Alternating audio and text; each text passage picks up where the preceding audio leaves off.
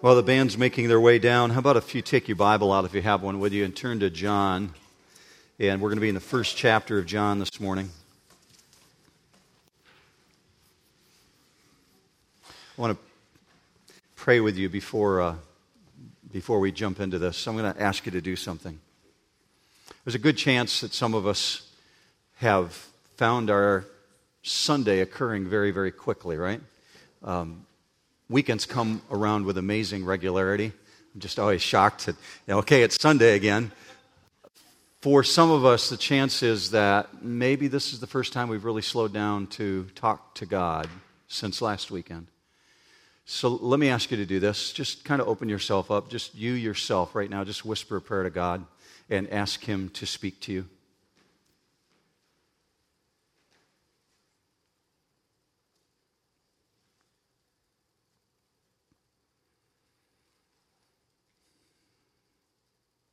Father, the prayers of your saints ascend before your throne. You describe it as sparks from a fire ascending upwards.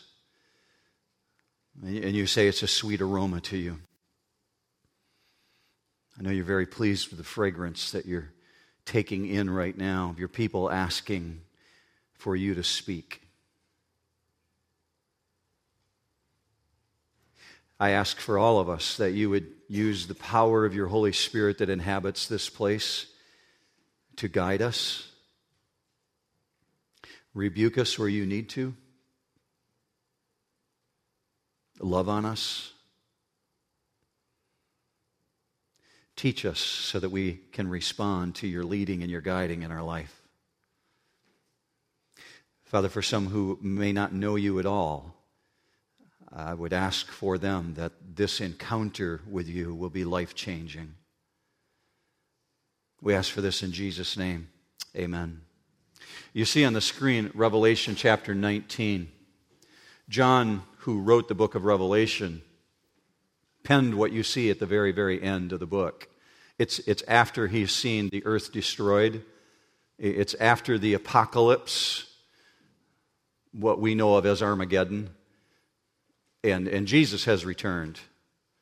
And he looks at heaven opening up and he sees Jesus on a white horse, calls him faithful and true.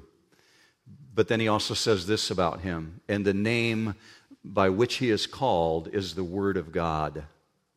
It's the name that is given to Jesus in heaven among many other names. We're looking at John 1 1 this morning, and right away, he is called the Word of God. So we want to really understand what's going on here because my experience, the names that are given to Jesus sometimes are capable of causing you to recoil. Sometimes the name Jesus causes people to do things Maybe some of you, the very first time you ever heard Jesus' name was like this Jesus Christ, can't you do anything right? Like a swear word, right? I had a child actually say to me one time, Why did they name Jesus a swear word? no frame of reference, right? Sometimes Jesus' name becomes an exclamation point, and people say, Geez, can you believe that? See, Jesus is an abbreviation for Jesus, right? And, and others use it as like a shock. Jesus, he just scored. Can you believe that? So, whatever form it takes outside of culture in, in, in cultural settings is different than the way he's spoken of in the Bible. Did you ever notice that no one does that on planet Earth with anyone else's name? No, no one does, like, oh, Buddha, can you believe it? See, it just doesn't happen, right? It happens with the name of the Lamb of God. So to the Greeks, he's Jesus. That's how they knew him. The Gentiles living in the period of time from the beginning of the turn of the century to 33 AD, they referred to him as the. To the Jews, he's Yeshua the Nazareth. They knew him from the northern part of Israel. Virtually every modern historian, every archaeologist alive today, accept the fact that there was a real historical Jesus, a Galilean who was executed by the Roman government.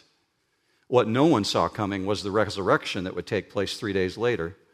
No one heard or thought or even conceived of the thought of a man rising from the dead. And as the news of the resurrection circulated around the known world, across the globe, history began to turn as though it was a giant door on a hinge.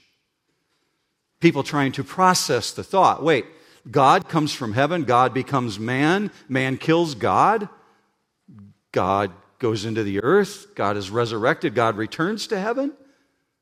An amazing thought. What do I do with that information? And tick, tick, tick, tick. All the calendars come to a stop. Planet Earth has to recalculate itself based on the arrival of one person. The calendar that you operate with today, 2015 AD, Anno Domini, the arrival, 2015 after the arrival of the year of our Lord everything reboots because of the arrival of one person. How do we understand this one who caused our planet to reboot its hard drive? The earth didn't stop when I was born, it's not going to stop when I die. How do we understand him? Some look to culture. Some want to hang out on campus, figure out what are people saying, what are the other students saying on campus. Maybe I'll buy into that. What do the movies say? What do people say in gas stations? What about religious tradition? What does religious tradition say? Well, a lot of things based on where you're going and what you're listening to. What about my grandfather, my family members? What does my aunt say? What is popular opinion? Islam regards Jesus as a bringer of Scripture, one of the prophets of God, but not the Son of God. Judaism re- rejects him completely and looks at Jesus as nothing more than a historical figure, totally rejecting him as the Messiah. And so they continue to wait and wait and wait and wait for someone to arrive who's already arrived. Paul was one of those in Judaism.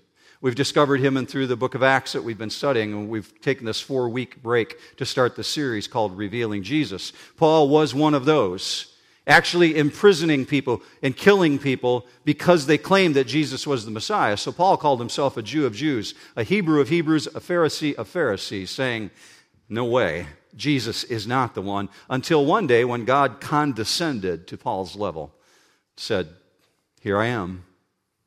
He revealed himself. The revealing of Jesus in people's lives changes people forever, doesn't it, church? When you come to understand who Jesus is, everything changes. So, for us this morning, this first week, we're going to travel back in time as far as we possibly can to the time before time to understand who is this one. In order to launch us, I'm going to go to a writing from Paul. We're going to go first not to John, but you keep your finger there. We're going to go, and you'll see it on the screen, to 2 Corinthians 12. And 2 Corinthians 12 is from a, a, personal experience that Paul had when he wrote this in verse 2. I know a man in Christ, he's speaking of himself. I know a man in Christ who 14 years ago, whether in the body I do not know, or out of the body I do not know, God knows, such a man was caught up into the third heaven. The Bible speaks of three heavens. The heaven that surrounds us, our atmosphere, you and I breathe it. It's where the birds fly. That's the first heaven. There's the second heaven, which is the stratosphere, where the solar system and beyond is at. And the third heaven is the dwelling place of God. It's called paradise. Paul refers to it in verse 4 up into paradise and heard inexpressible words which a man is not permitted to speak. Things on a scale that you and I have not begun to imagine. Scripture says the ear has not heard, nor has the eye seen, or has it entered into the heart of man the things that God has in store for you. Paul says, I saw it. And it's so unbelievable, I can't even begin to talk about it. Yet there was even the thorn given to me in the flesh, so I wouldn't talk about it because I became so prideful over it. If you want to read about some of it, read Revelation chapter 4 or Isaiah chapter 6. If you've never read that before, read it this week. Isaiah chapter 6, Revelation chapter 4 talks about some of the things that Paul experienced. What and who is in this place that's not ruled by a clock? To grasp at the details of this kind of magnitude, we can't go to popular opinion, we can't go to culture, we can't even go to what our relatives say. We have to go to God's Word because it provides everything that we need to know. It is the source of information.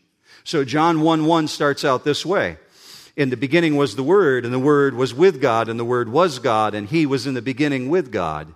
And right now, some people are thinking, see, this is why I don't read the Bible, Mark. It's so hard to understand. What is that saying? Well, let me help you with this.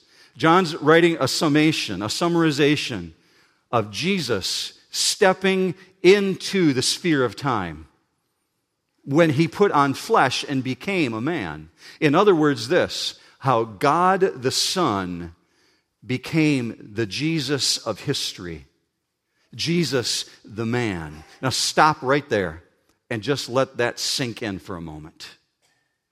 God became Jesus. Just, just let that thought ease with you. Let, us take on three words. We're only going to do this first sentence this morning anyway, so let's break it down. In the beginning. What is John talking about here? Because this sounds incredibly familiar. Sounds like Genesis 1 1, right? We, we immediately see the tie. What's going on? Was this an accident? No, it was incredibly intentional on the part of John. He's writing the sentence structure the exact same way Genesis 1 1 occurs. You see the parallel. Matter of fact, this word beginning is the word arche in the Greek language. It's the source of the English word architect. So look at what it means because it has dual purpose to it. Not dual meanings, but dual purpose. It's the source or the origin, but it's also the one who's got the power, who is the creator. So it, it's both true of Jesus. He's the creator and the ruler and the designer. So arche being used here in John 1 1 is referring to the beginning of something.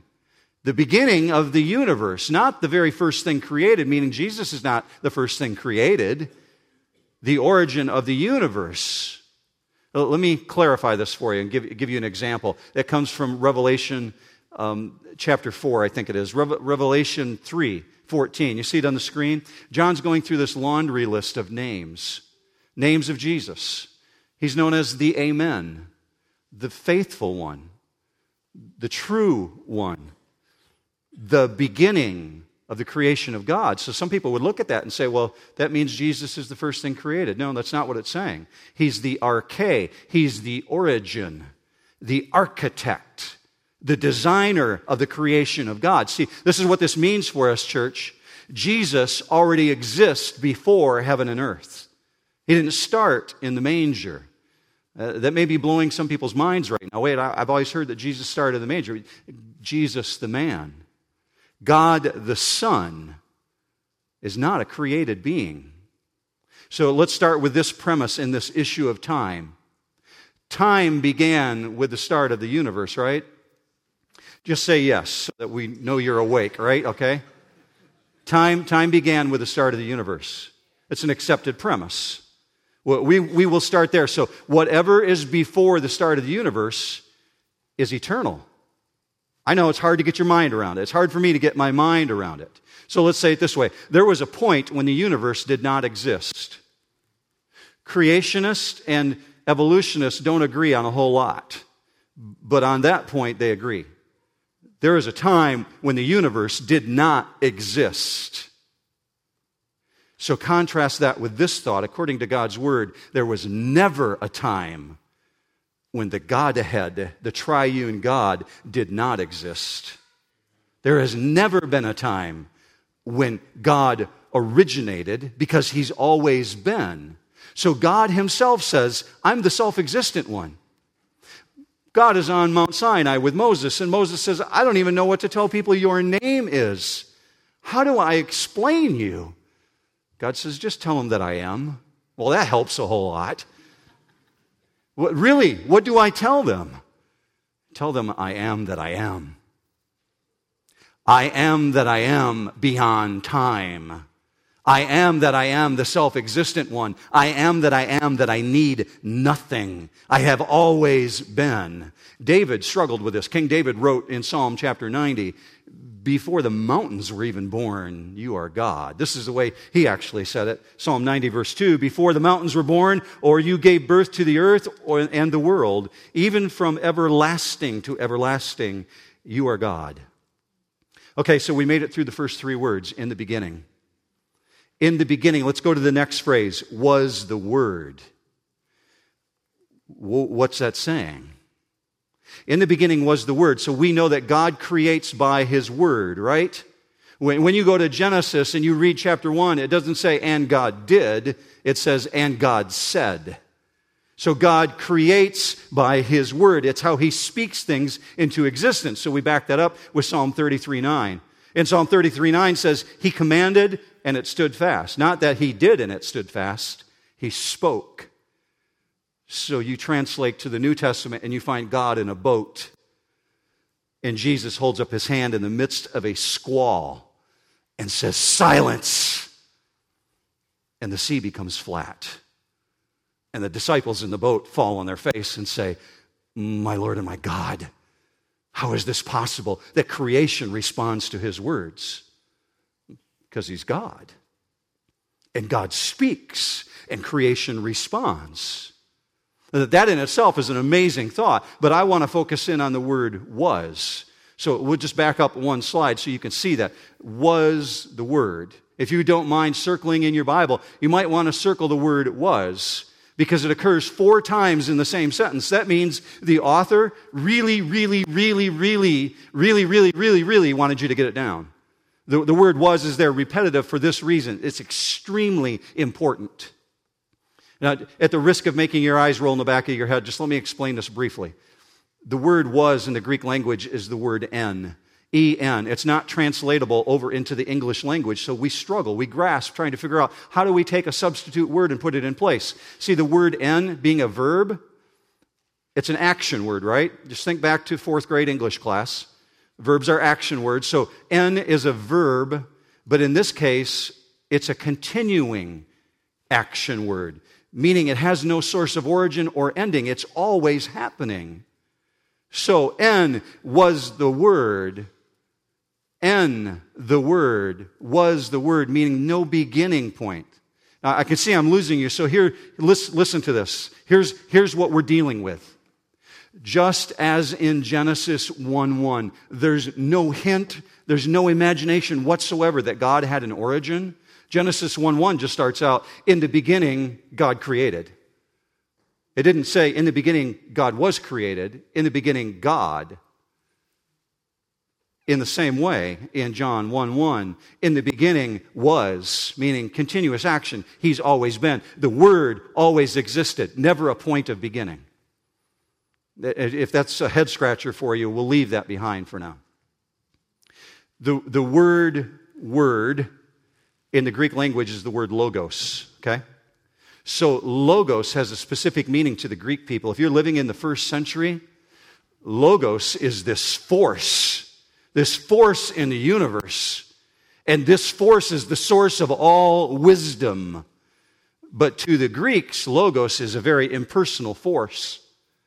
It's got no meaning to my life other than it's the source of the wisdom. But logos is not unique to the Greeks. Logos is also used by the Hebrews, and the Hebrew people think of Logos as being this source of God's activity on planet Earth. And through Logos, God does things. It's the agent by which he acts. So, in that sense, the word does things, it's action oriented. Uh, here's an example for you. Look with me on the screen at Genesis, Genesis 1 3. And God said, Let there be. So, by the word of his mouth, something happened. The word does things. So, by his word, he establishes covenants. Hang with me on this. There's a reason for this. By his word, he makes promises. So God begins talking to Abraham about the future of the Jewish people. And he says things like this, Genesis 15, 1. After these things, the word of the Lord came to Abram in a vision, saying, Do not fear, Abram, I am a shield to you. What's God about to do? He's about to make a promise to Abraham. I'm going to make you a great people on the planet of the earth. There'll be no one like you. Your seed will be as the seed of the stars. That, that's God entering in because of His word into a promise. How did God give the Ten Commandments? By the word of His mouth. Here's another example for you from 2 Samuel 22 31. The word of the Lord is tested. He is a shield to all who take refuge in Him. Why is this so significant? Why have we spent the first 10 minutes on this? Because by his word, he promises you eternal life. By his word, he says, I forgive you of your sins. See, that's a word you want to know that you can trust, right? It's not like man's word, it's God's word. And when God speaks, things happen. So by his word, he can say, I'm leaving for a little while, but I'm coming back again. And when I come back, I'm taking you to be with me. In the meantime, I'm going to prepare a place for you. He can also say things like, I'm never going to leave you and I'm never going to forsake you. See, by His Word, God makes commitments to us. Now, if you really want to jump off the cliff, we, have got to go forward into verse 1, into the eternal existence, because in verse 1, it says not only in the beginning was the Word, but it says the Word was with God. Wow. I thought I was just getting it down. In the beginning was the Word. I'm good there. But then John joins it with this amazing statement. We arrive at this place of understanding this Word has always been in existence. And what is he talking about here? He's talking about face to face communication, intimate relationship, God the Son with God the Father. It's simply stated in four words in the English language. In the Greek language, it's even easier. It's three words, pros ton theon. But what it means way beyond intimate fellowship.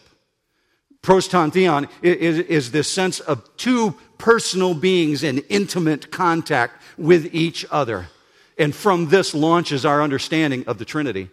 From all eternity, God the Father in intimate fellowship with God the Son. Who in your life is the closest person to you? In a moment, I bet it popped into your head. Some of you smart husbands are leaning to your wife and saying, You, baby. Who in your life has the most intimate relationship with you? And once that name or that image pops in your head, times it by a trillion, trillion, trillion, or as my kids used to say, a gazillion, Dad. And then you begin to scratch at the relationship between God the Father and God the Son who know no sin, who know no fallenness, who dwell in pure holiness, in intimate relationship with each other. Watch the intimacy that we can barely grasp in our feeble, finite mind when Jesus is in the garden. John chapter 17, he's at the end of his life and he's praying to God the Father. It's, it's time for me to return. Look what he says.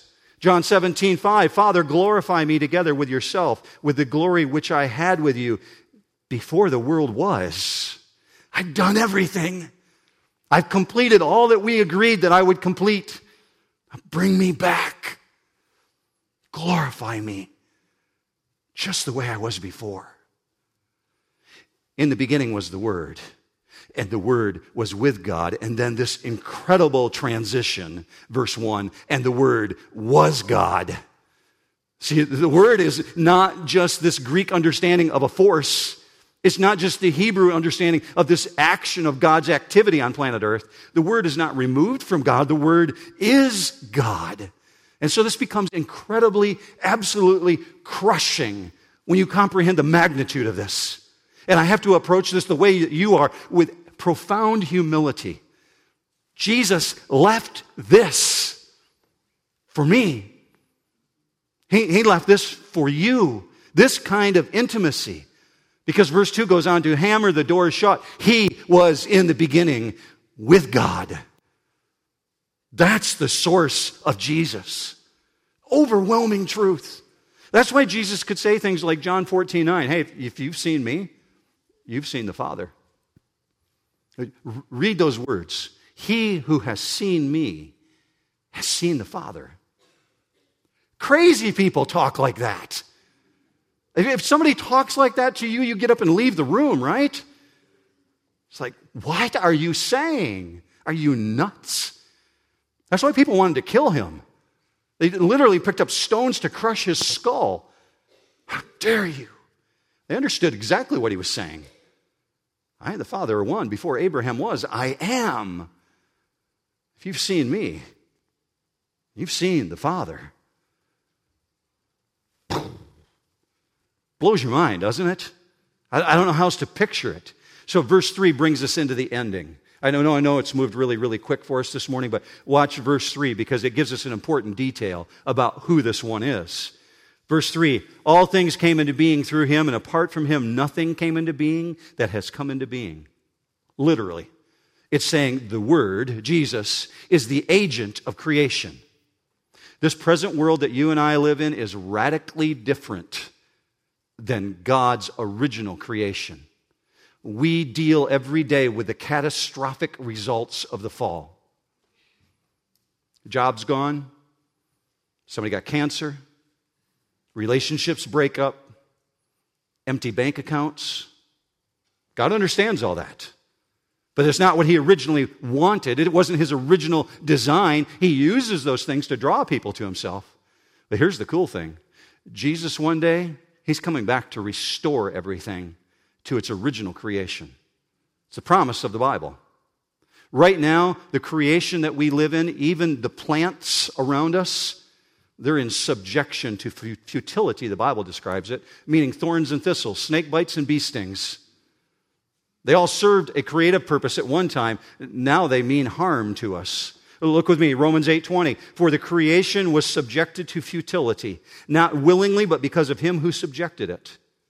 And the hope that creation itself also will be set free from its slavery to corruption. So you and I approach this passage humbly, awestruck, worshipfully because of this. The man at the wedding, the man at the well, the man in the back of the boat, the man walking the seashore is the creator of the universe. That's who Jesus is. Four things that we've seen this morning about Jesus. They're in your notes, but you're going to see them up on the screen real quickly. We, we've seen the time of his existence, meaning that he's before all time, in, in the beginning, the arche, the origin of everything.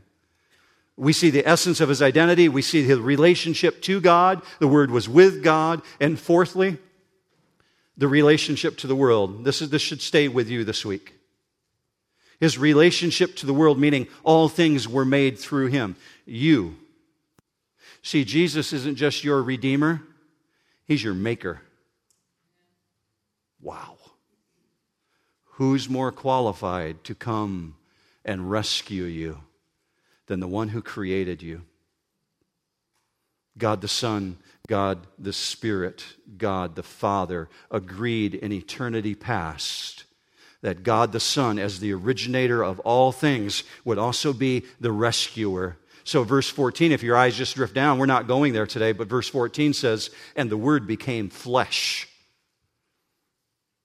and dwelt among us and taught us and got angry with Peter he did. Walked among us, loved on us, died for us, and is coming again one day for us because he forgives. It's profound. Are you feeling the weight of this?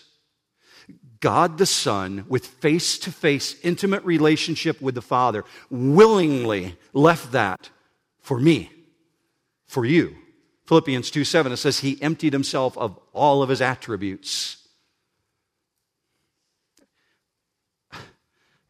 My mind just explodes with that.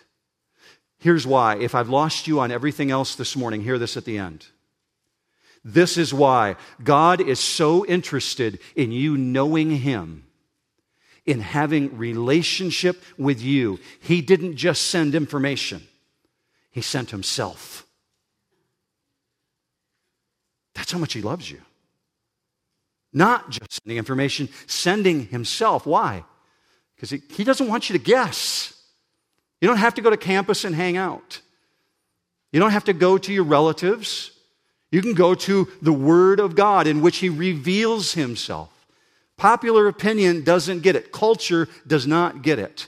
God the Son became Jesus the man. And don't be surprised if you're tripping over that this morning. Don't be surprised at the mystery of it and don't throw it away because of the mystery. Because if Jesus is not God, he could not possibly accomplish your salvation. He could die for himself on the cross, but he couldn't die for the rest of us. It's just another man dying. But if he's God and he can take away our sin, and he can, he can because he is God. If you're struggling with this very thought this morning, I want you to leave here in comfort, knowing that some of the world's greatest minds theologically, meaning the study of God, have really wrestled with this. You, you all know that I love Charles Simeon if you've been here any length of time. And Charles Simeon is a guy who died back in the 1800s, but a brilliant theologian. And he writes, I, I found this, I was reading through some of his stuff earlier this week. He, he writes about his own wrestling with this truth. And I want you to see his quote. Look at what he said about this very thing. I wonder not at the unbelief of those who call in question the divinity of Christ. For if it were not so fully revealed as that it is impossible for a truly enlightened man to doubt it, I should be ready to doubt it myself. So inconceivable does it appear that God should become a man and make himself the surety and substitute of his own rebellious creatures?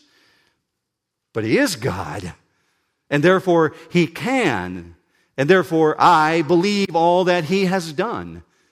Maybe you're one of those this morning that can insert your name in there too. Maybe you believe all that he has done. So hear this thought. In doing what he has done, in God doing what he has done, he has acted like himself. Because what does he say about himself? I am merciful. I am compassionate. I am long suffering to a degree we can't even begin to imagine. See, in doing what he's done, he's acted like himself. So even though he's eternal, he's been born in time. Though eternally with God, he lived with man though he himself, the living God, he died for man. And though having died, he was resurrected that I might be one day, that you would be one day. That's your God. Why? Because nothing less than this is sufficient to meet my need. You have sin in your life just like I do. The Bible promises that. All have sinned and come short of the glory of God. So that means we have to have a Savior. Anything less than that is insufficient. I have guilt, nothing less than the blood of God can wash it away. And so he did. Whatever else you may think you know about Jesus the man, the eternal Godhead, the triune God, wants you to know the infinite majesty of Jesus. So God moved John to write John 1 1. In the beginning was the Word, and the Word was with God, and the Word was God. He was in the beginning with God. If you're leaving here with your head exploded, I am too. It, it just causes you to want to do cartwheels. So at New Hope, we, we leave with thoughts like this What you believe about God determines what you do next. Apparently, that phrase has made its way out the doors of this church because people came to me this morning who were here for the first time and said, I've heard that phrase repeated someplace else. Somebody who had attended here told them about it, and they came back and wanted to repeat it to me. What you believe about God determines what you do next. I believe, I know, I know that I know that God desires to be known and to be in relationship with you. So I contend this morning when you sit here 11:57 a.m.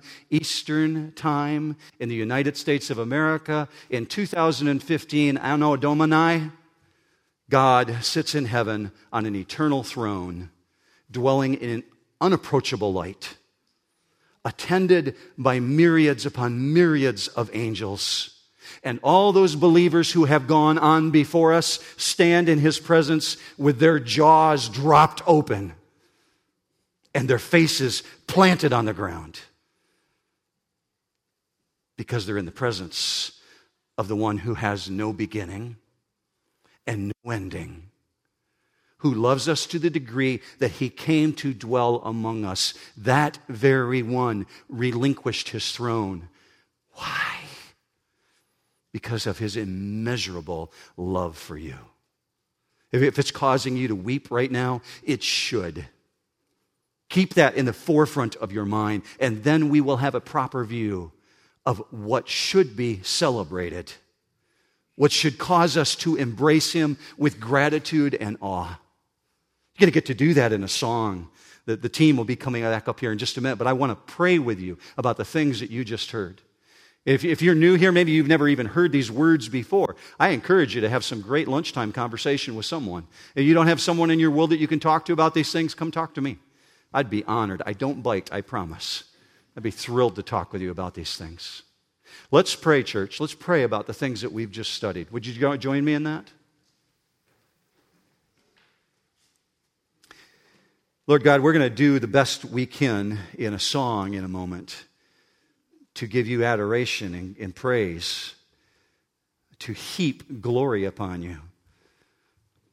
Not, not that we can add anything more to you, you are already complete. But we do this, Father, because of a response out of what we understand of who you are and what you've done for us. So, for those here who have named the name of Jesus, I pray that you allow us to fill our lungs in a way that we have never done before and to sing boldly and loudly because you are worthy of it. And for those who are investigating and trying to understand this, God, I ask that you would surround them with the power of your Holy Spirit that the reality of these truths would sink in deeply, and that you would not let rest or sleep occur until that individual deals with this reality. So, Father, we do the best we can. We offer back to you a response. And the response is to praise you and thank you. In the name of our soon coming King and all God's people said, Amen.